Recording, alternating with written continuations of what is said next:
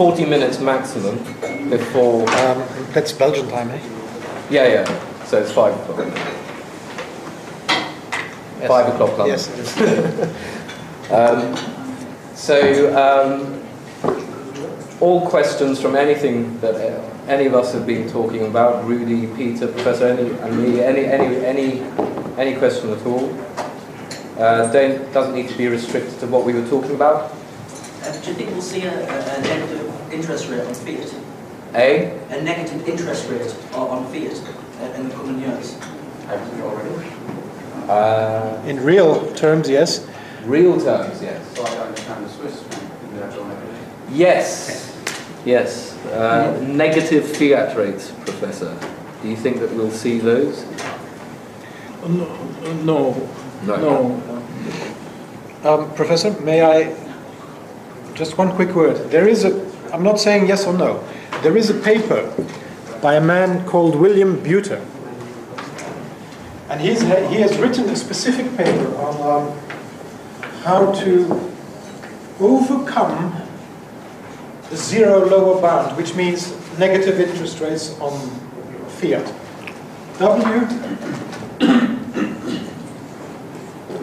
Buiter. You can look. You can look it up on, on NBER paper, National Bureau of Economic Research. W. Buiter and um, three ways to overcome the zero bound lower rates. Now, I'm not at this stage. The professor doesn't see um, negative. Or even Rates zero rate, I don't see. Well, zero rates, but probably probably this man was looking at uh, real rates. I'm, I'm not sure. Can't remember. Can't remember the correct the correct wording. All right, now, um, you have to remember that uh, the rate of interest is um,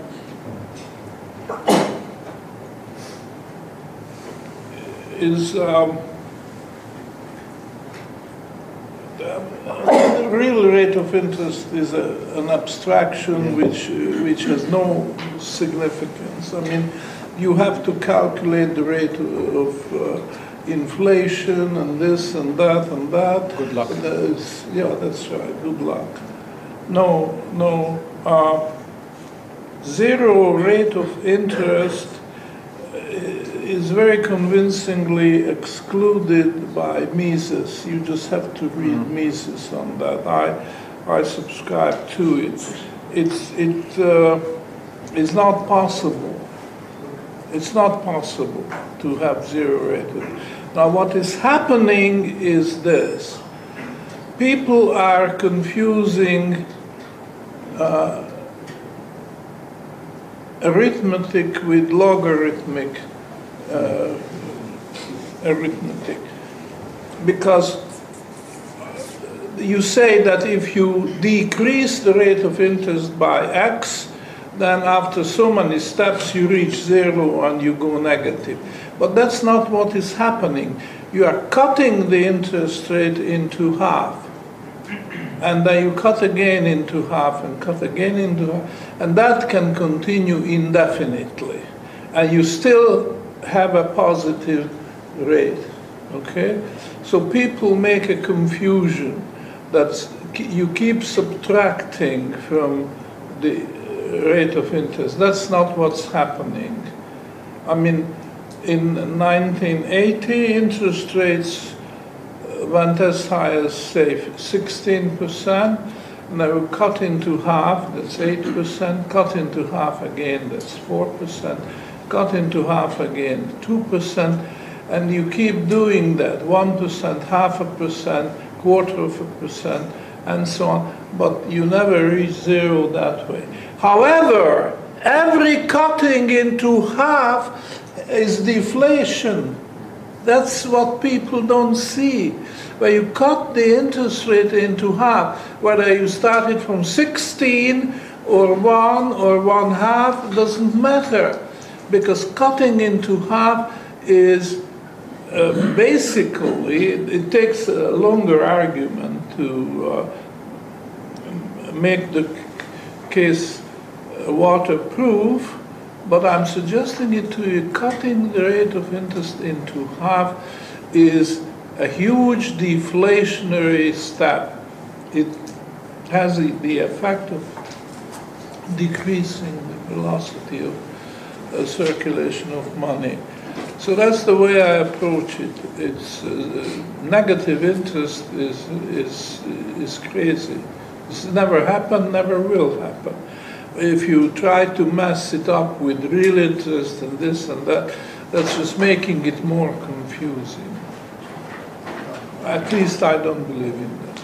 Just a follow up on that. I- There could be situations in which uh, saving is penalized so much that people accept to invest in, in entrepreneurial pro, uh, projects that uh, give actually loses as long as they don't lose too much. So in tho- those kind of cases, you could speak about some negative interest rate for fiat money, that is.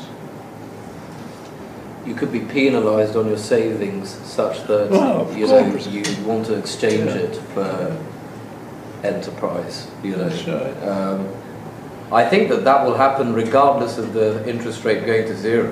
Um, It's, it's- it's an anomaly situation, it's not, Mm. it's not a natural state. mm, Governments can distort the market that much. mm. Any more questions? Now, GoFo going negative is a different story altogether. Because if you look at GoFo, you can formulate it also as somebody has borrowed dollars putting up gold collateral. Now, this person changed his mind because he sees that this was a foolish thing to do, which, which is the case, right? Mm. Putting up gold collateral of, and getting paper it. And the, he may never see the gold uh, ever again.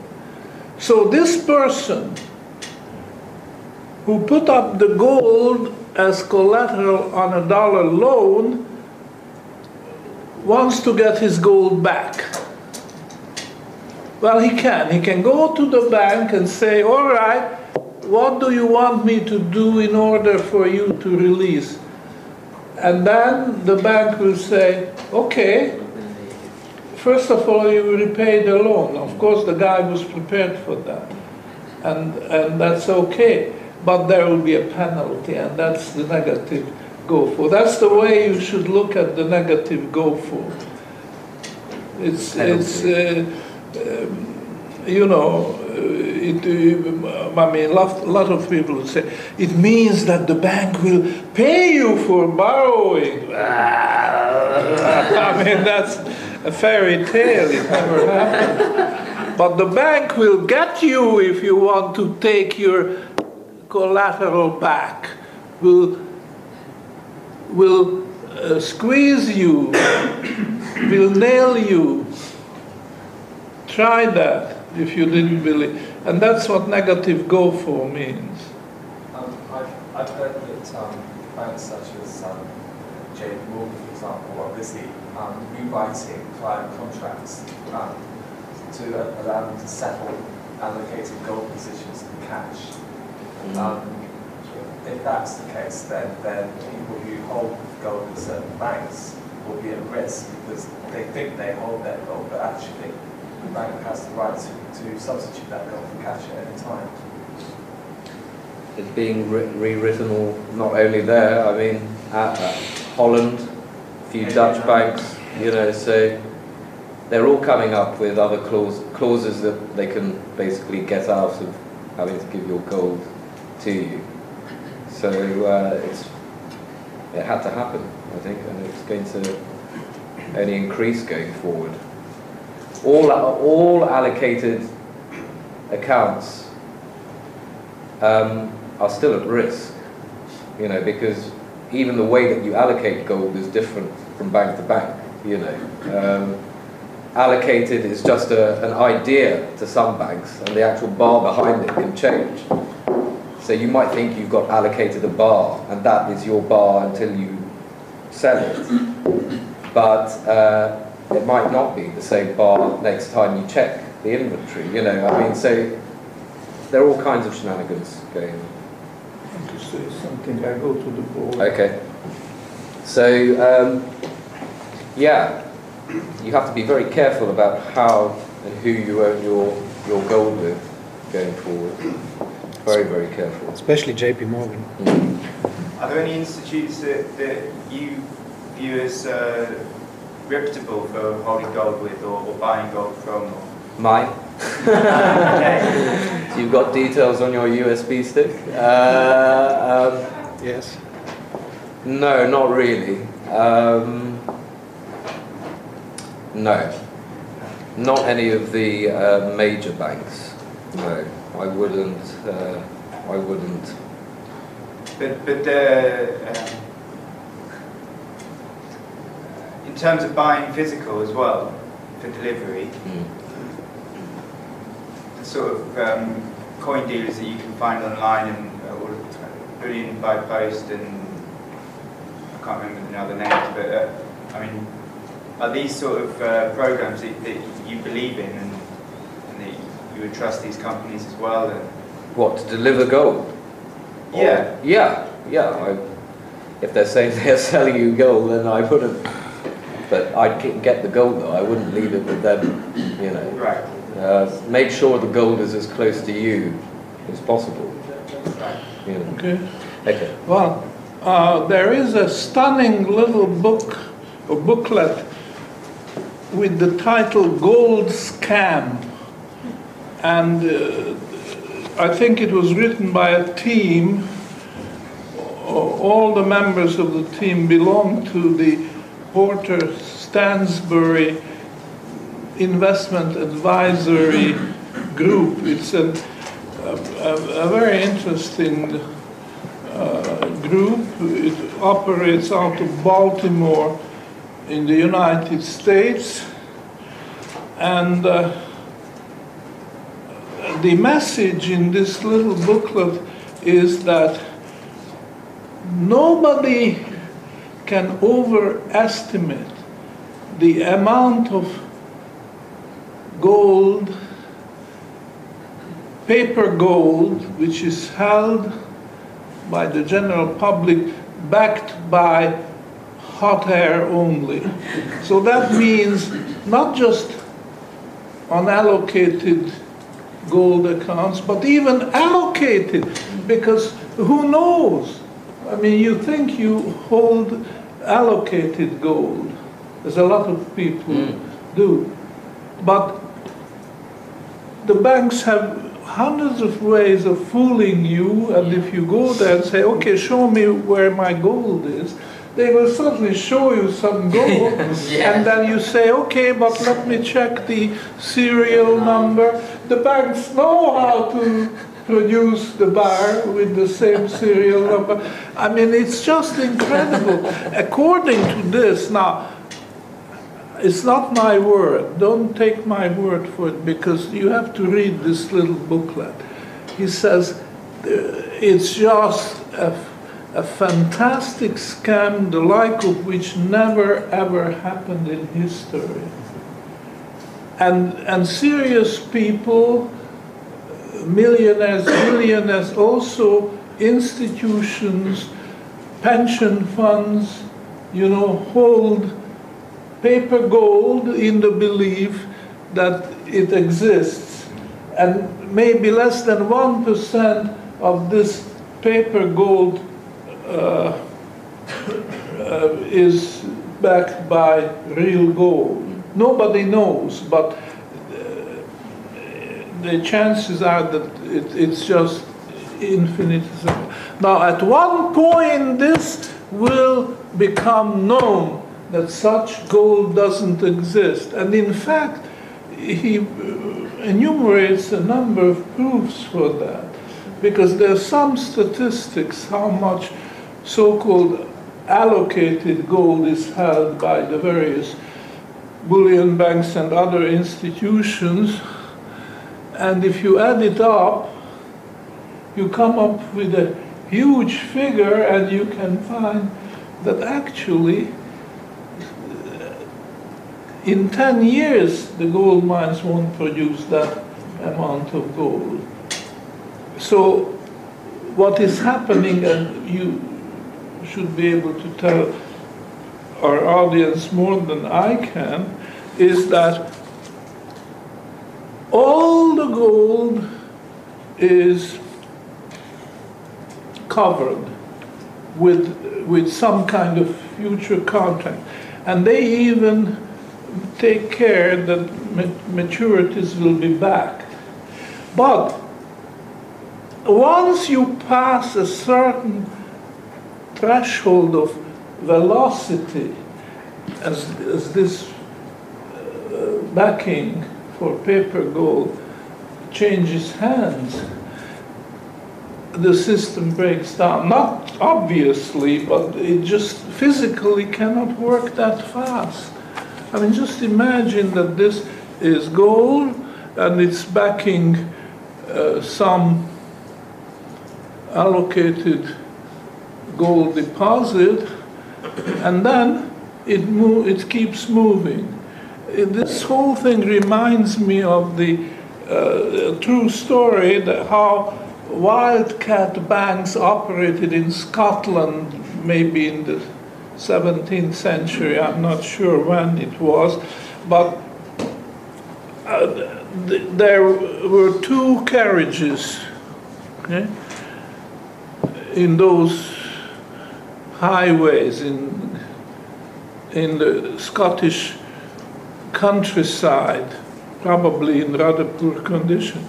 The first carriage carried gold. Okay, and it stopped at every bank on the way, and the gold was deposited in this bank. The second carriage carried bank inspectors. so they arrived, checked the books, and uh, where is the gold? They showed the book. Okay, so uh, they were ready to go, but by that time, the gold was reloaded in the first carriage and went ahead to the next bank. And this kept going, you know? And that's apparently a true story. It wouldn't surprise me that, uh, that uh, it, it, it, you know. But that's what, what's going on today at a much larger scale.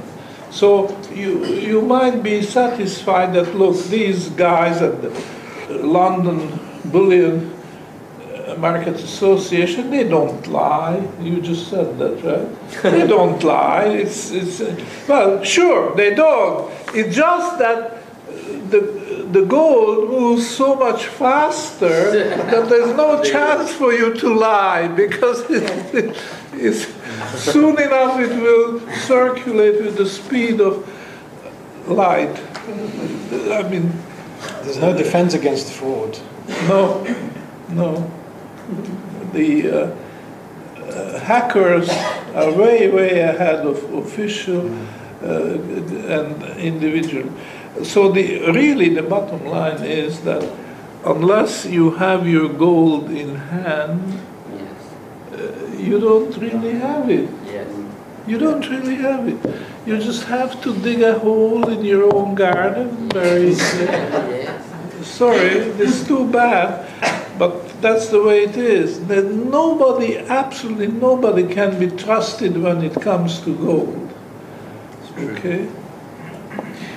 There's a similar story with the Bank of England, Professor. When there was when there there was a, a tightness on the bank, the bank would get its employees to form the vast majority of the queue. so that when they when they were withdrawing, you know, they'd go back to the, The back back, of the queue just to deposit it again. You know, so real members of the public couldn't occupy the queue, basically. And then the public was pacified. Yeah. Everything Look was at all of these people getting their gold and silver. That's, that's the sad situation. And the world will wake up at, on one day. We don't know when, but the people will find out.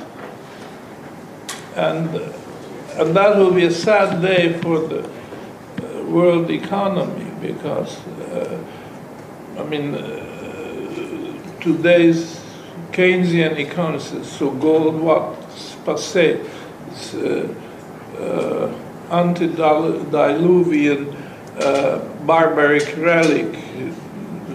Serious people don't pay any attention to these uh, uh, superstitious symbols and so on. Well, the world will be surprised because when it becomes clear that a lot of gold doesn't exist except as a piece of paper without any backing, then a lot of wealth will disappear, go up in smoke. And not just the gold which you thought you had, but also other wealth. It's like a chain reaction or dominoes lined up, and you push one, and then it goes through, and all, all fall down. It's uh, that's kind of the uh, con game going on in the world. Any more questions?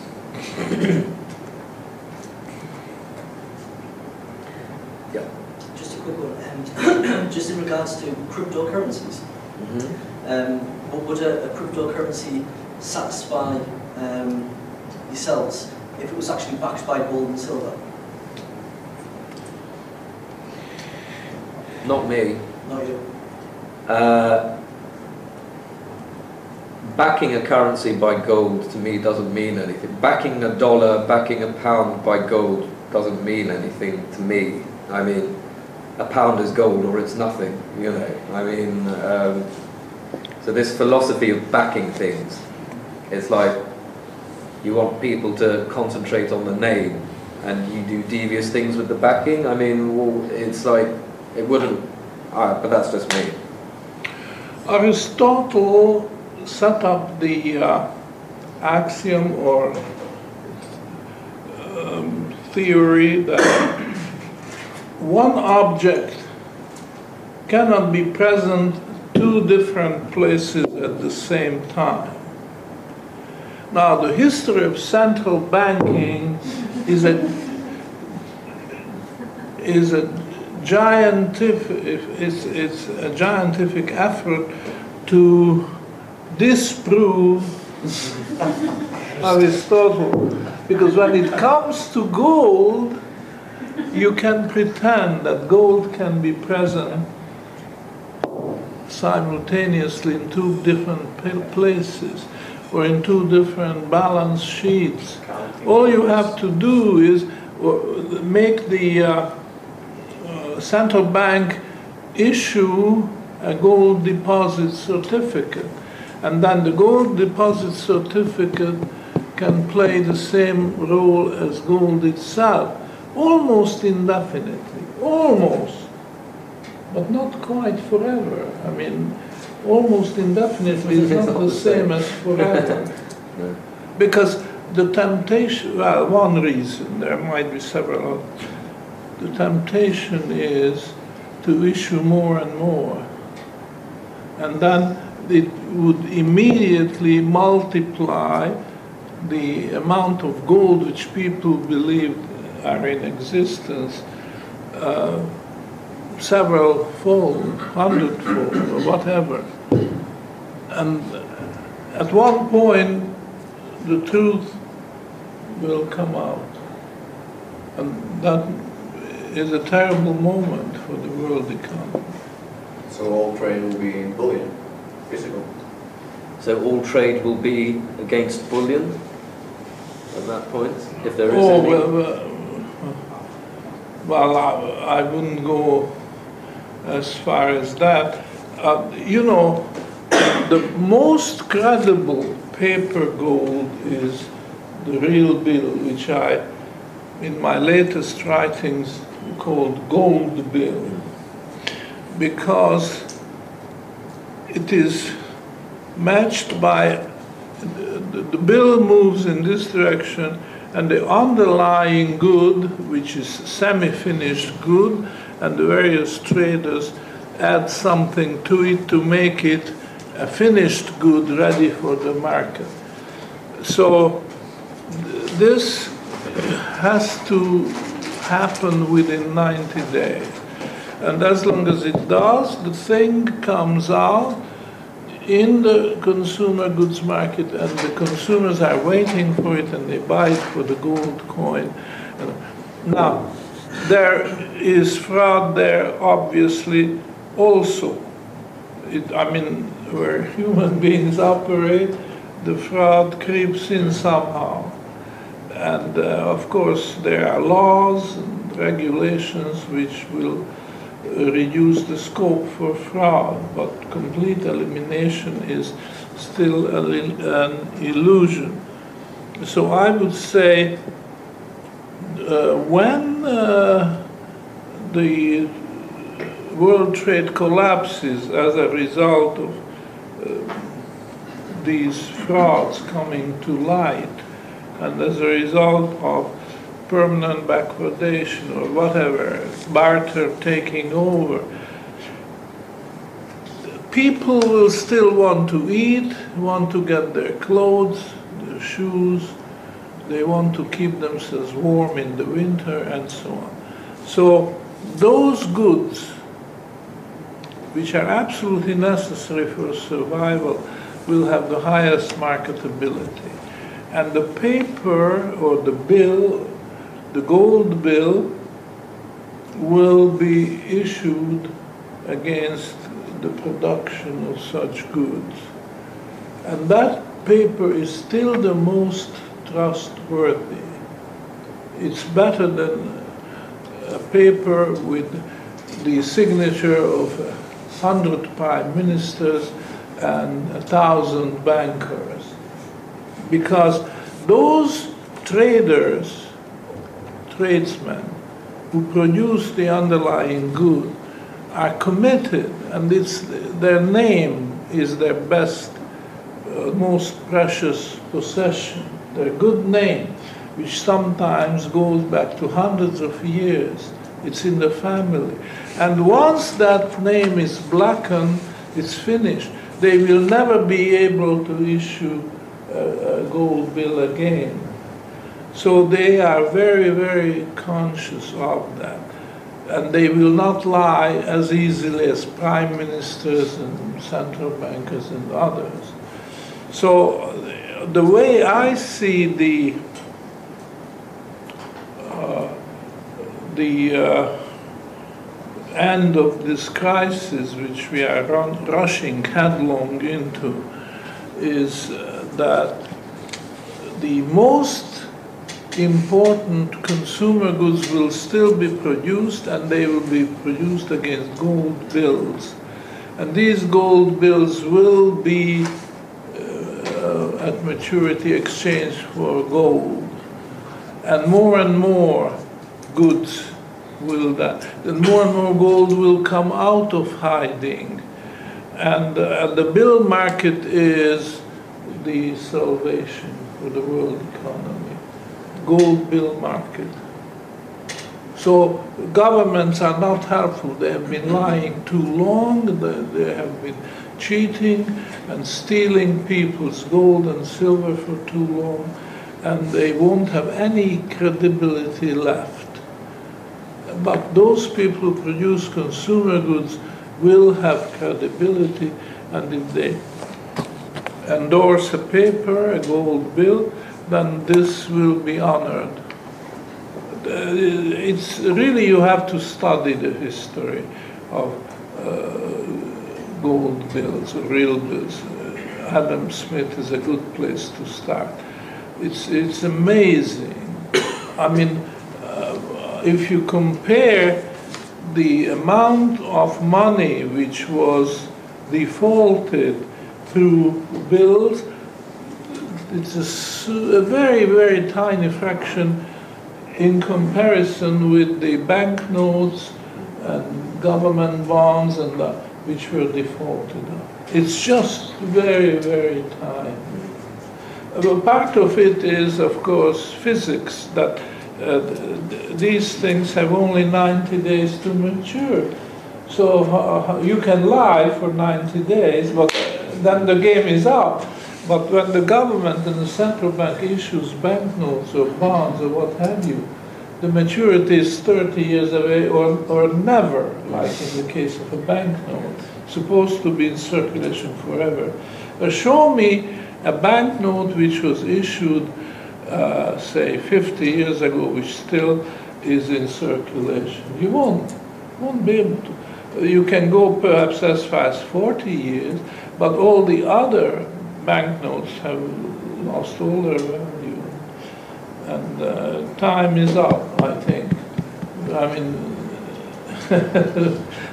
I'm not saying tomorrow, but within a few years. I w- I wouldn't give 10 years for the system. So, uh,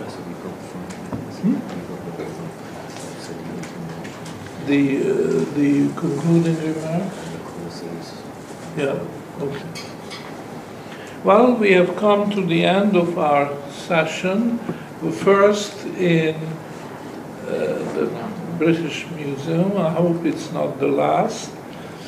And uh, we certainly enjoyed the facilities and the nice atmosphere and so on. And I personally uh, have a very good feeling about the group. It was sold out, right? Yes. It was Yeah. sold out. Now, that's the first